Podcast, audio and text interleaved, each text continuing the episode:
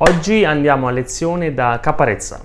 Caparezza che è un genio della musica italiana e perché proprio Caparezza? Perché secondo me ha una capacità di mischiare, di mettere insieme contenuti, quindi i testi delle sue canzoni e intrattenimento che è fantastica.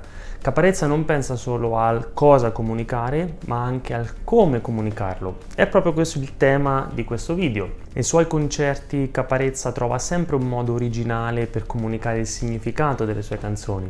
Per esempio nell'ultimo album, che probabilmente lo sapete, è nato da un problema, da una malattia che ha scoperto recentemente, che è l'acufene, che praticamente gli fa sentire un fischio all'orecchio ininterrotto, veramente ti rende la vita impossibile. E l'album ruota tutto attorno alla figura del prigioniero, che è la condizione in cui si sente da quando ha scoperto questa malattia.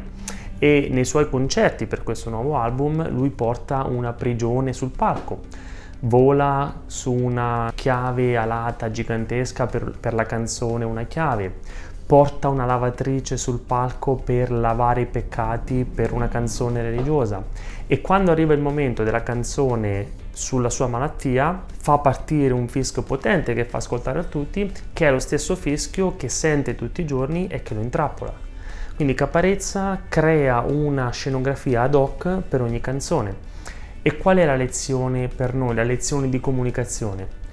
La lezione è che i contenuti sono importanti, sono importantissimi, come i testi delle canzoni di Caparezza, ma il modo in cui si comunicano è altrettanto importante. Troppo spesso ci focalizziamo solo sul cosa comunicare e molto poco sul come comunicarlo, ma alla fine potete avere l'idea più importante al mondo, ma se non siete in grado di comunicarla in modo efficace, eh, non conta niente, è come se non ce l'aveste.